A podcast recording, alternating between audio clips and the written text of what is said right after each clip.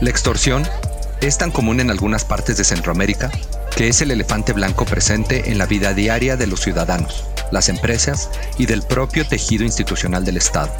La impunidad generalizada y la incapacidad de las instituciones para combatirla han convertido a la extorsión en un impuesto violento, criminal y omnipresente, que tiene implicaciones a nivel personal, económico y social.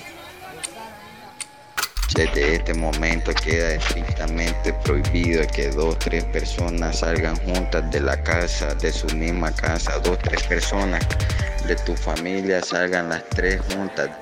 Hoy, el impacto del COVID-19 ha alcanzado cada rincón del mundo y ha reconfigurado las economías lícitas e ilícitas, y las empresas criminales encuentran oportunidades a partir de las restricciones impuestas por la crisis sanitaria. La extorsión no es la excepción. No queremos ver a nadie en la calle, pues no queremos ver a nadie chambreando, pues no queremos ver a nadie platicando, pues no queremos ver a nadie jugando, porque si nosotros llegamos a hallar a alguien en la calle, nosotros nos vamos a entender con esa gente y la vamos a mandar para su casa. En el marco del proyecto Coaliciones por la Resiliencia, la red de expertos contra la extorsión sostuvo una reunión virtual el primero de abril para evaluar el impacto de la pandemia en las redes de extorsión de la región. A seis meses del encuentro, nos reunimos para analizar las formas en que este fenómeno se ha adaptado a la nueva realidad impuesta por la pandemia. Nosotros como pandilla estamos poniendo esto y es por la misma seguridad de lo que está pasando del virus culero ese, va, que celebra a tus demás cuates ahí de que la Mara dice que Simón pues, y que nadie puede estar afuera en la calle, nadie.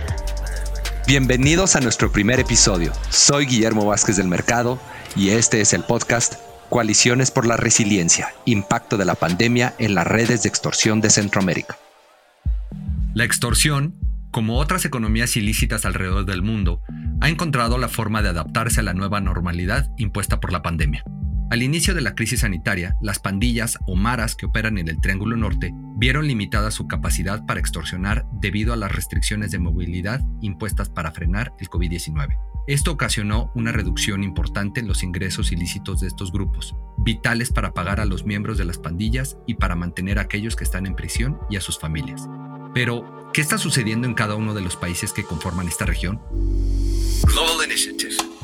Está con nosotros la doctora Migdonia Ayestas, directora del Observatorio de Violencia de la Universidad Autónoma de Honduras.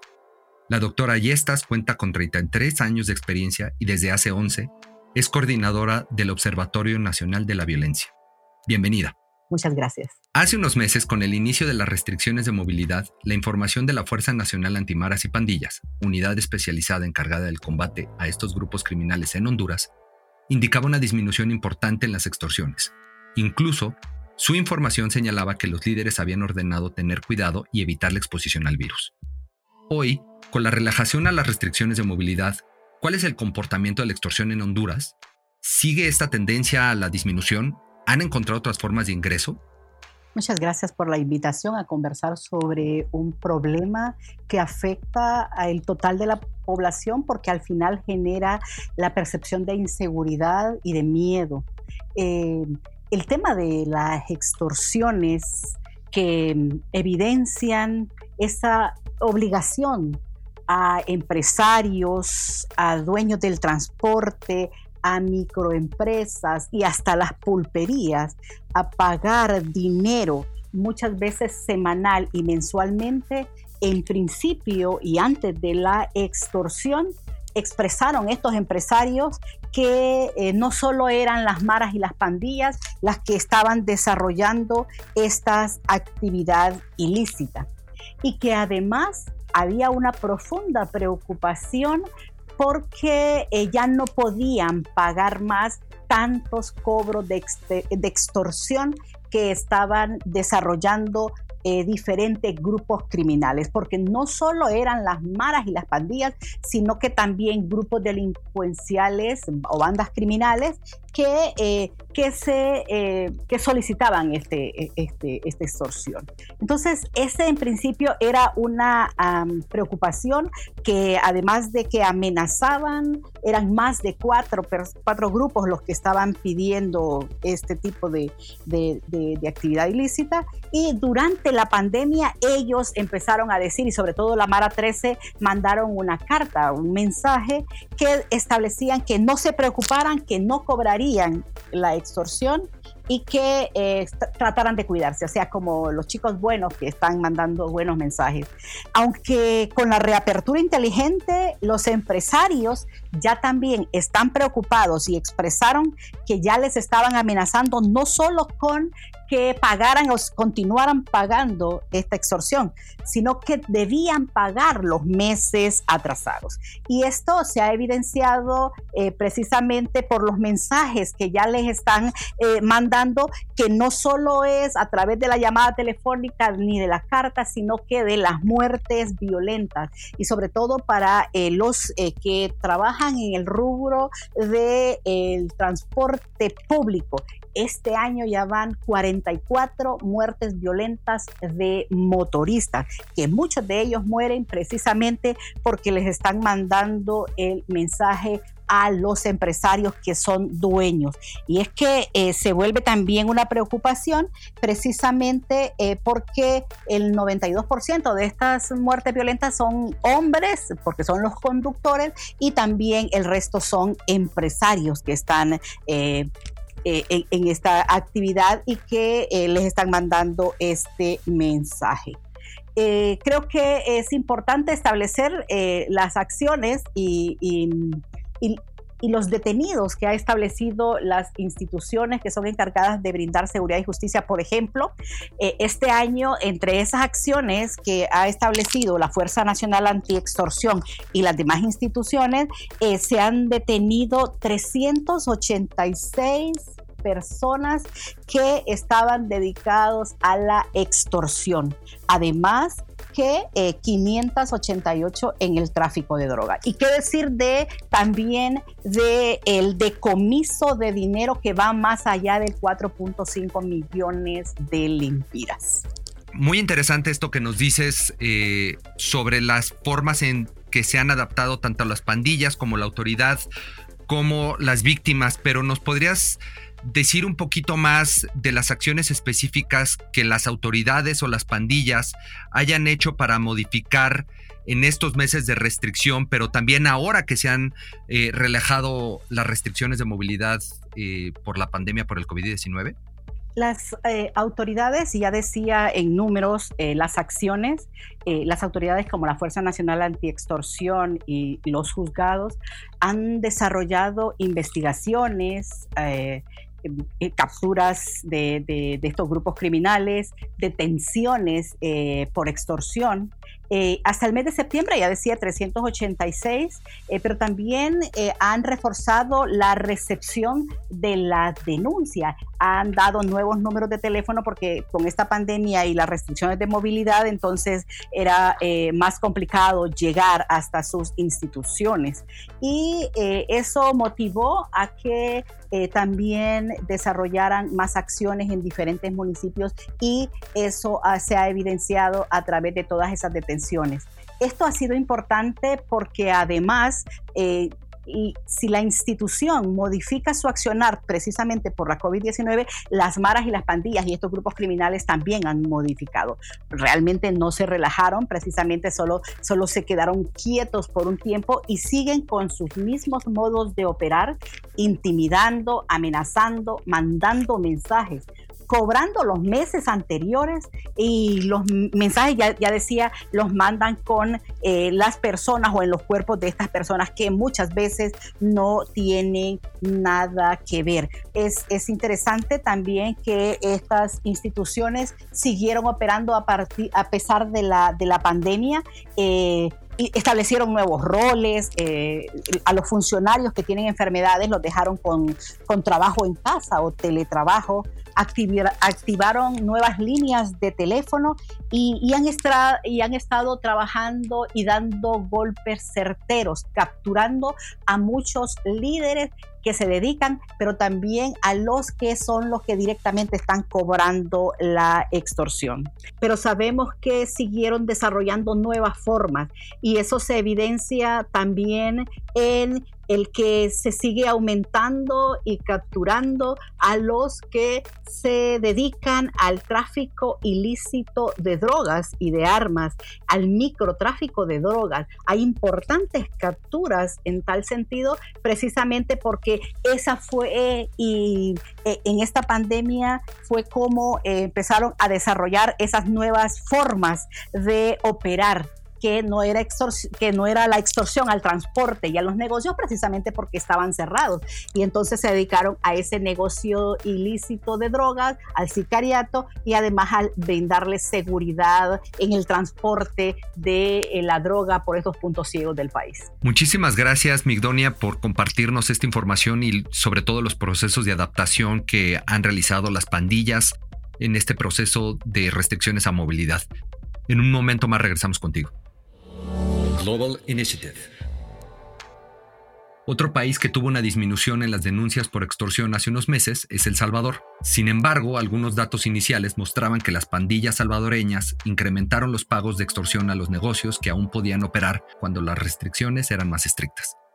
Nos acompaña también en esta mesa el antropólogo salvadoreño Juan José Martínez, autor del libro Los Niños de Hollywood, que explora la historia de la pandilla MS-13 en Estados Unidos y El Salvador pero también analiza los sistemas que permitieron el establecimiento de la extorsión como uno de los principales crímenes en el país.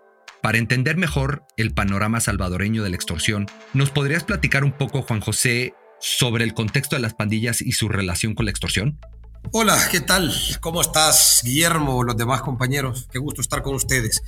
Mira, eh, sí, el contexto, el contexto del Salvador eh, difiere, difiere un poco del contexto de los países que nos rodean. Siempre en, la cuestión de pandillas tendemos a, tratar de entender las cosas como región y, un poco la, creación de esta región del Triángulo Norte y un poco la creación ficticia de esta gran pandilla transnacional que es la Mara Salvatrucha. Creo que ambas cosas son construcciones muy ficcionadas. Eh, en el caso de, El Salvador, a, diferencia de Honduras y Guatemala, donde el papel del narcotráfico es un papel muy protagónico en la cuestión económica criminal, en El Salvador podemos decir que, las, tres pandillas fuertes, que son las dos facciones del barrio 18 y la Mara Salvatrucha, se nutren exclusivamente o casi exclusivamente de extorsión. Vaya, esto es una cosa muy particular del Salvador. Lo otro, hablando de contexto, es que si bien ahora las extorsiones parecen un fenómeno nuevo, parecen un fenómeno que vino con las pandillas, eh, en realidad no lo es. si bien es cierto, las pandillas han logrado sistematizar a escala nacional este tipo de cobros ilegales, este tipo de lógicas económicas, en realidad estos patrones, digamos, eh, son muy antiguos, datan de todo el siglo XX, donde no solo estructuras criminales, sino estructuras eh, desde el Estado o afines al Estado han desarrollado sistemas de cobros ilegales a la población. Te pongo dos ejemplos. Uno de los lugares donde hay más extorsión, donde la extorsión está más concentrada y es más cuantiosa, es el centro histórico salvadoreño. El centro histórico salvadoreño, a diferencia de otros centros históricos latinoamericanos, desde mediados del siglo XX se convirtió en un mercado gigantesco, donde calles completas dejaron de serlo y dieron paso a volverse mercados. Tanto así que incluso han techado calles completas. Es, es, es, un, es un caos impresionante. Se concentró mucha población, sobre todo el interior, a, vender en el centro porque ahí confluían y confluyen la mayor parte de rutas del transporte público. Aquí había sistemas de extorsión cuando ni siquiera habían venido estas pandillas con los deportados de Estados Unidos. Era una extorsión mitad legal, mitad ilegal. ¿Qué es lo que hace la pandilla? La pandilla en el centro. La pandilla en el centro nunca ha cobrado a cada uno de los puestos. O sea, no es que ande un recolector de extorsión cobrándole al que vende pollo, luego al que vende papa, luego al que vende charamuscas. No, le cobra directamente a estas asociaciones una cuota de extorsión. Y estas asociaciones, a su vez, hacen la recaudación de, los vendedores. Entonces, ¿a, qué voy con esto? Son sistemas que ya estaban, sistemas locales que ya existían, son prácticas estatales que, tienen muchos años en El Salvador. Las pandillas lo han tecnificado, lo han puesto a su favor y digamos que han centralizado este tipo de cosas. Muchas gracias Juan José por darnos este contexto y ayudarnos a entender la diferencia con otros países de la región, porque es muy normal entenderlos como iguales y esto no es así. Estas diferencias se acentuaron con la pandemia y con las restricciones de movilidad, pero ¿nos podrías platicar cómo ha sido esta adaptación durante las restricciones y después de que se han ido relajando? Por ejemplo, información en medios públicos señala cobros retroactivos a transportistas o cobros de Uber que están en la nómina de las pandillas. Esto nos deja ver un proceso de adaptación importante, pero ¿qué observas tú por allá ahora que se han ido relajando las restricciones de movilidad? varias cosas, Guillermo. Eh, uno, uno, que el tema de la extorsión es un tema al que siempre hay que tratar, sobre todo desde la academia, con mucho cuidado, porque es un tema del cual tenemos datos muy débiles. Para que haya una para, para poder meter extorsiones en las cifras, hay, tiene que haber una denuncia de parte de la víctima el sistema que se ha creado en El Salvador, el sistema, vaya, cultural, se puede decir, es un sistema donde la denuncia no forma parte eh, de, prácticas cotidianas. Quien es extorsionado generalmente no denuncia. Entonces, digo esto eh, para, luego para, para, darnos la posibilidad de poner las estadísticas en cuarentena. Por otro lado, creo que hay que tener cuidado con ciertas cosas que han hecho los medios en El Salvador y en general en Centroamérica, eh, recordemos que con el tema de las pandillas, eh, los, medios, los medios tradicionales sobre todo, no hablo de los medios independientes, los medios tradicionales han tendido a ser muy irresponsables, muy irresponsables. Entonces, dos o tres acciones eh, tienden a generalizarse. lo poco que sabemos de algo que de hecho está en curso, la, pandemia sigue, ¿eh? la pandemia continúa y el golpe eh, eh, económico y cultural que ha dado la pandemia continúa todavía. Lo poco que sabemos de las extorsiones es que cuando empieza en El Salvador la cuarentena, que no la pandemia, sino la cuarentena, es decir, la prohibición de movilidad, que en realidad duró aproximada, aproximadamente dos meses, la pandilla dejó de cobrar extorsión, pero no como un apoyo a la población, no como un, un, salvavidas a la economía local y a las economías eh, cotidianas que le llamamos acá o economías del día a día, sino por la imposibilidad de dos cosas. Uno, la gente no estaba produciendo nada. Eh, muchos pequeños negocios quebraron y estuvieron rayando, estuvieron coqueteando con la línea de la hambruna, ¿no? Se, se movilizaron decenas, cientos de cadenas nacionales para hacer canastas, ir a repartir a los lugares donde ya empezaba un proceso de hambruna. Es decir, la pandilla, aunque hubiese querido, no hubiese podido cobrar las extorsiones, porque no podían moverse por, en un primer lugar, en un primer momento, El Salvador estaba con todo el ejército y la policía en las calles. Eh, y por otro lado, porque aunque hubieran puesto las extorsiones, la gente no tenía dinero para pagarlas en ese momento. El transporte público pasa lo mismo. El transporte público ha estado recién se reactiva, ha estado varado durante todo el tiempo de la cuarentena y del tiempo de la pandemia. De hecho, ha sido uno de los puntos de honor del presidente frente a la Asamblea Legislativa mantener lo más que pudo el transporte público entrampado. Cuando el transporte público ha empezado nuevamente a reactivarse, entiendo que una de las tres pandillas del Salvador ha hecho intentos de cobrar eh, esto de manera retroactiva, lo cual no ha sido posible o no en todos los casos porque incluso el subsidio que el Estado le da al transporte público no se dio en estos meses, se está peleando. Entonces, eh, hay que recordar que la, economía de la extorsión es una economía que tiene muy bien plantado los pies sobre la tierra y sabe hasta dónde puede llegar y hasta dónde no. En el momento, eh, me lo decían así varios pandilleros, en el momento, y aquí cito palabras de ellos, eh, no mías, en que el palabrero o el líder local pierde el arte de, poder medir, se acaba la extorsión. Es decir, en el momento en que el, líder local, el líder de, la célula local, pida más de lo que los negocios le pueden dar, los quiebra. Y por lo tanto, su economía también se ve mutilada. Entonces, la pandilla a gran escala hace lo mismo. Cobra hasta donde puede. Si la pandilla le prohíbe a estos, al transporte público salir, por ejemplo, o sea, si hace un paro, como ya lo ha hecho en el pasado, si hace un paro al transporte público, lo que va a lograr es que las empresas del transporte público quiebren. Y, la economía pandillera también se va a ver mutilada. Entonces, mantienen este equilibrio, mantienen este equilibrio. Hasta donde yo sé, hasta donde mis fuentes me han informado, la economía de la extorsión está reactivándose sin cobro retroactivo. Ahora que se han, que se han reabierto, ahora que se ha vuelto, digamos, a reactivar la economía, sí se han enfocado especialmente en negocios de mediana envergadura a negocios de gran envergadura. Sobre todo aquellos que pudieron mantenerse abiertos, son los que están reportando mayor agresividad, digamos, en los cobros. Muchas gracias Juan José por compartirnos toda esta información. En breve regresamos contigo para concluir el tema. Global Initiative. Está con nosotros Edgar Morales, agente de la Fiscalía contra Extorsión del Ministerio Público de Guatemala.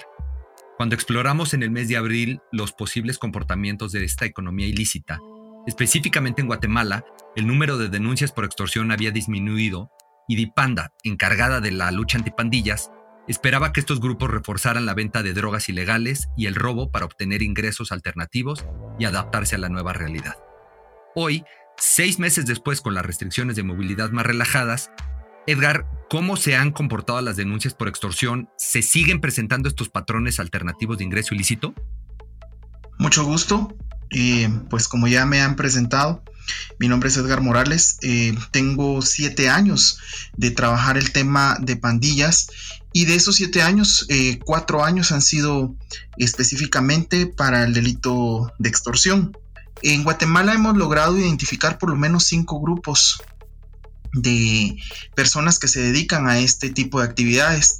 Tenemos eh, las pandillas primariamente que eh, son los que más realizan esta actividad. Tenemos las extorsiones a cargo de otros grupos del crimen organizado. Eh, entre ellos pues tenemos asaltafurgones, grupos de secuestradores o grupos del, del crimen organizado normal como nosotros le llamamos acá. También tenemos la extorsión realizada por miembros eh, de la familia o personas cercanas a, la víctima. Tenemos también la extorsión a cargo de personas eh, que han tenido algún tipo de relación directa con, las víctimas, valga la, redundancia. Em, y también tenemos la extorsión a cargo de personas a las cuales hemos llamado oportunistas o imitadores. Con, desde que inició el, pues este tema de la, de la pandemia en abril de este año en, Guatemala, pues eh, debido a, las medidas de seguridad tomadas por el gobierno y asimismo con, con el decreto del estado de calamidad y también la imposición de los toques de queda, estas actividades eh, pues al ojo público eh, disminuyeron, como bien lo manifestaban al, inicio, Em, hubo una disminución en la presentación de denuncias por parte de la población, pero esto no quiere decir que el, fenómeno haya disminuido, sino que eh, pues el ojo público estaba más puesto en las disposiciones eh, que se emitían derivadas de la pandemia y se dejó un tanto de lado lo que era el tema de la criminalidad, pero siguieron existiendo cobros ilegales de cantidades de dinero, también siguió existiendo el, crímenes en cuanto a asesinatos por negación al pago de estas cantidades y también eh, asesinatos entre los mismos miembros de las pandillas. Por lo tanto, eh, la actividad de los pandilleros como tal en cuanto a la extorsión no se detuvo. Esta siguió, eh, persistió dentro de la población guatemalteca, pero en el tema de la disminución de las denuncias, también esto atendió a que la población, pues por, por el terror colectivo que causó la pandemia y por miedo a contagios, no estuvo denunciando. La fiscalía pues cuenta con algunos canales extras a las denuncias presenciales como lo es una aplicación para teléfonos inteligentes en la cual pueden los usuarios eh, de este tipo de teléfonos eh, presentar su denuncia eh, de forma virtual y en algunos de los casos anónima y también teníamos eh, tenemos perdón un número de teléfono que de un call center que es el 1574 en el cual se estuvieron atendiendo las llamadas de la población. Eh, por lo tanto en cuanto a una disminución del delito como tal eh, se dio más que todo en algunos sectores del comercio por ejemplo, en el caso del transporte público, como fue restringida la movilidad interdepartamental, y muchos de las empresas de transporte, tanto urbano como extraurbano, cesaron sus actividades. Por lo tanto, el cobro a, estas, eh, a este rubro, por así llamarlo, eh, disminuyó. También algunos comercios ante el toque de queda también tuvieron que cerrar. Por lo tanto, ellos perdieron esos cobros pero empezaron a implementar otro tipo de modalidades para poder eh, seguir afianzándose algunos fondos para poder eh, seguir operando. Eh, de esta cuenta también se puede, les puedo comentar que mm, surgieron otras formas de, cobro de las cantidades de dinero, así como también de, de los pagos. Al ya no poder realizarlas por medio de transacciones bancarias, porque también las entidades bancarias tuvieron que cerrar sus puertas, iniciaron eh, con el cobro a través de transferencias eh, de teléfonos móviles o a través de bancas virtuales. Eh, esta modalidad fue utilizada por algunas de las estructuras de pandillas para realizar el cobro de las extorsiones. Muy interesante todo esto que nos platicas, Edgar sobre todo el tema de lo que parece ser y que está referido en el reporte una cultura criminal, justo eso, una cultura dispersa y de alguna manera normalizada sobre lo que es la extorsión. Por lo que nos practicas hay no solo estructuras criminales, sino incluso familiares o de algún tipo de relación que existió con la persona o existe con las personas que son, son extorsionadas y que se alimenta o permiten justo que imitadores se aprovechen de todo esto para de manera muy sencilla extraer recursos adicionales. También me llama mucho la atención este proceso de adaptación al que hace referencia sobre las transferencias electrónicas. Yo te diría o te preguntaría un par de cosas. ¿Cómo ajustó la fiscalía este actuar, además de la eh, aplicación para teléfonos inteligentes? ¿Cómo, por ejemplo, se dieron cuenta o podrías dar algunos ejemplos de las actividades que hicieron desde la autoridad guatemalteca para atender este problema? Y también cómo están o qué acciones están implementando para un poco contener esta normalización del fenómeno criminal. En cuanto a este punto en particular, pues eh, déjenme contarles que la Fiscalía eh, no cesó actividades en ningún momento. Desde el inicio de la pandemia, eh, dentro de las disposiciones presidenciales estaba la permisión para que pudieran circular trabajadores del sector seguridad y justicia. Por lo tanto, Fiscalía pues se acogió a dichas disposiciones presidenciales y acomodó eh, horarios laborales y asimismo un rol de turnos para que siempre existiera personal en la, en la ubicación de la Fiscalía Central, que es la que se encuentra en, eh, valga la redundancia, en el edificio central del Ministerio Público, y se continuó con atención.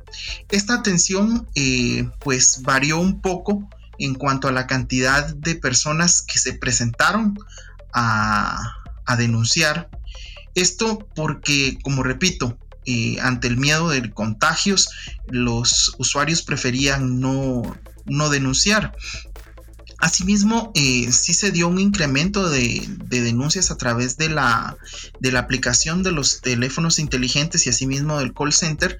Y es muy importante el poder señalar que esas denuncias fueron más encaminadas a cobros en una nueva modalidad. Y digo nueva modalidad porque ya se venía realizando, pero no de la manera en que se intensificó durante la pandemia.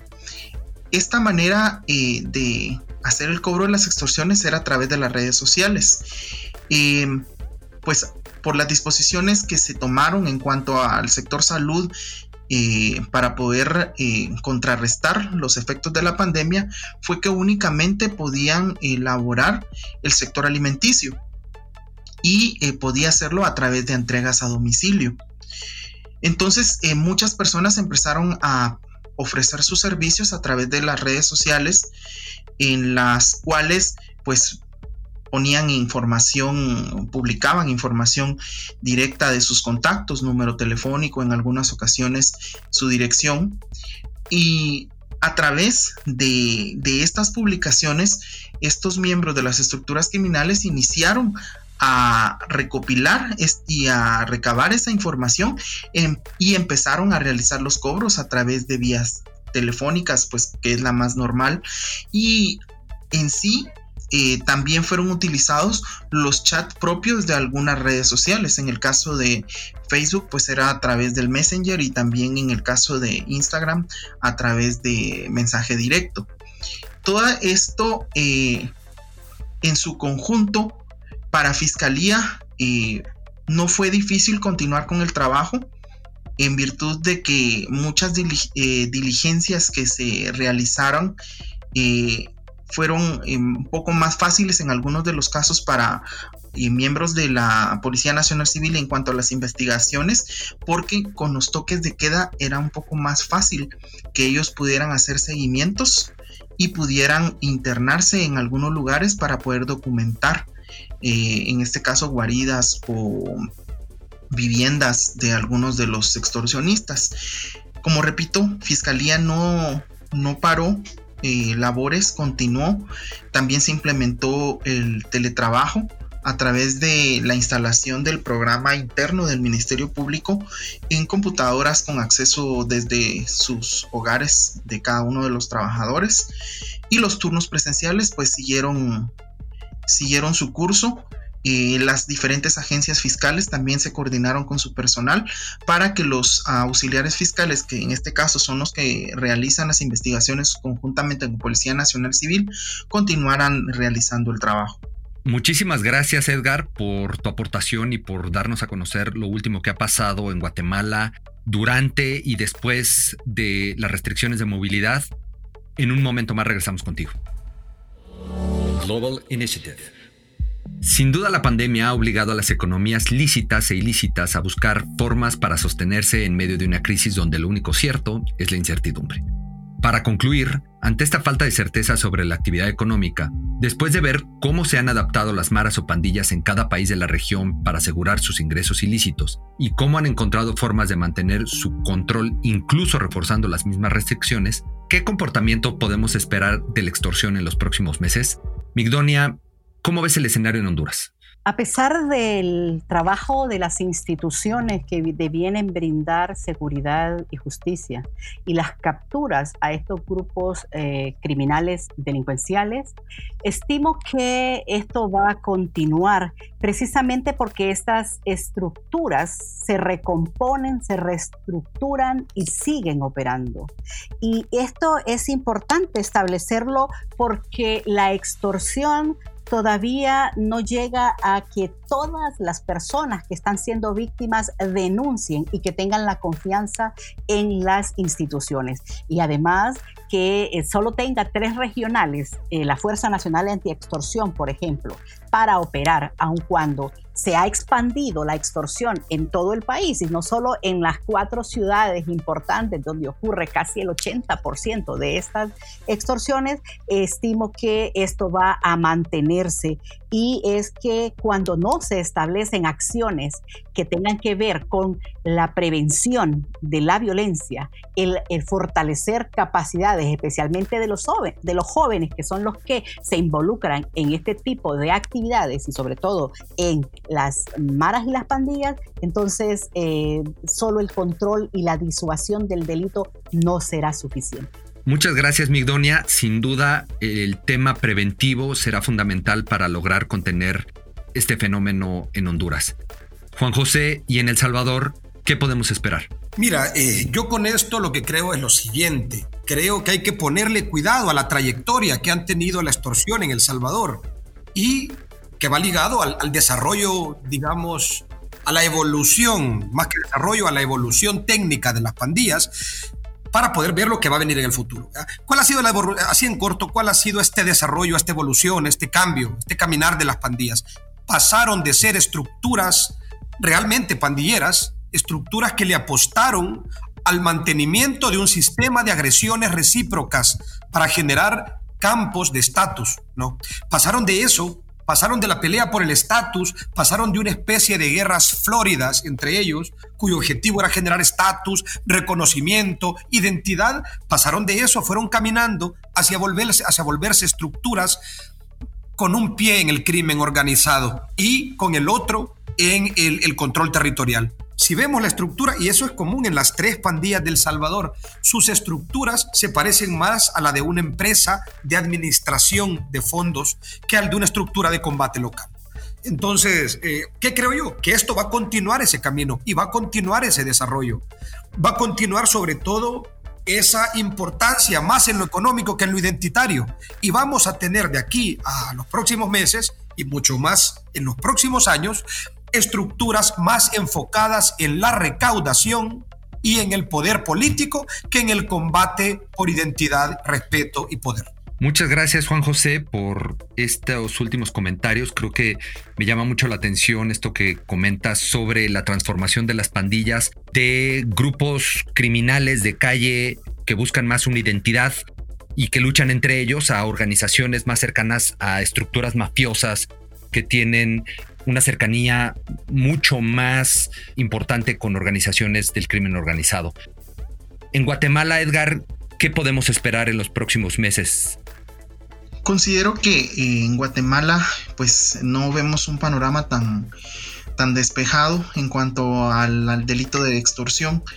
Esto en virtud de que la pandemia trajo consigo no solo consecuencias a nivel eh, social, económico, sino a nivel estatal. Eh, se dirigieron todos los fondos y las energías del Estado a combatir la pandemia, dejando un poco de lado la prevención del delito y en este caso el delito de extorsión.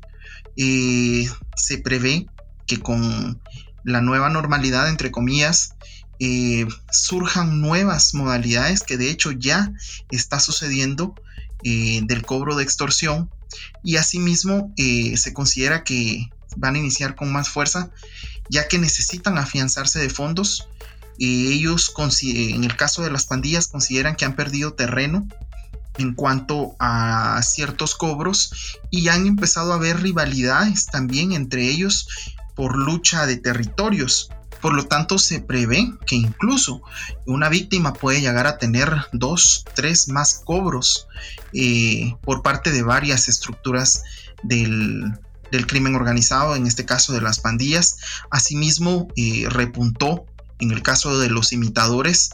Eh, en virtud de que pues hay mucho desempleo que trajo consigo las disposiciones en cuanto a restricciones para el comercio y eh, muchas más personas están intentando el cobro de, de, cantidades de dinero para afianzarse de fondos. Por lo tanto, en conclusión, considero que se prevé el aumento de casos de extorsión y asimismo, pues esto trae consigo la comisión de otros delitos, por lo tanto, un crecimiento de la criminalidad en Guatemala. Muchas gracias Edgar por esta explicación. Estaremos muy atentos a los cambios en Guatemala y a el incremento o decremento de este modelo delictivo. Global Initiative.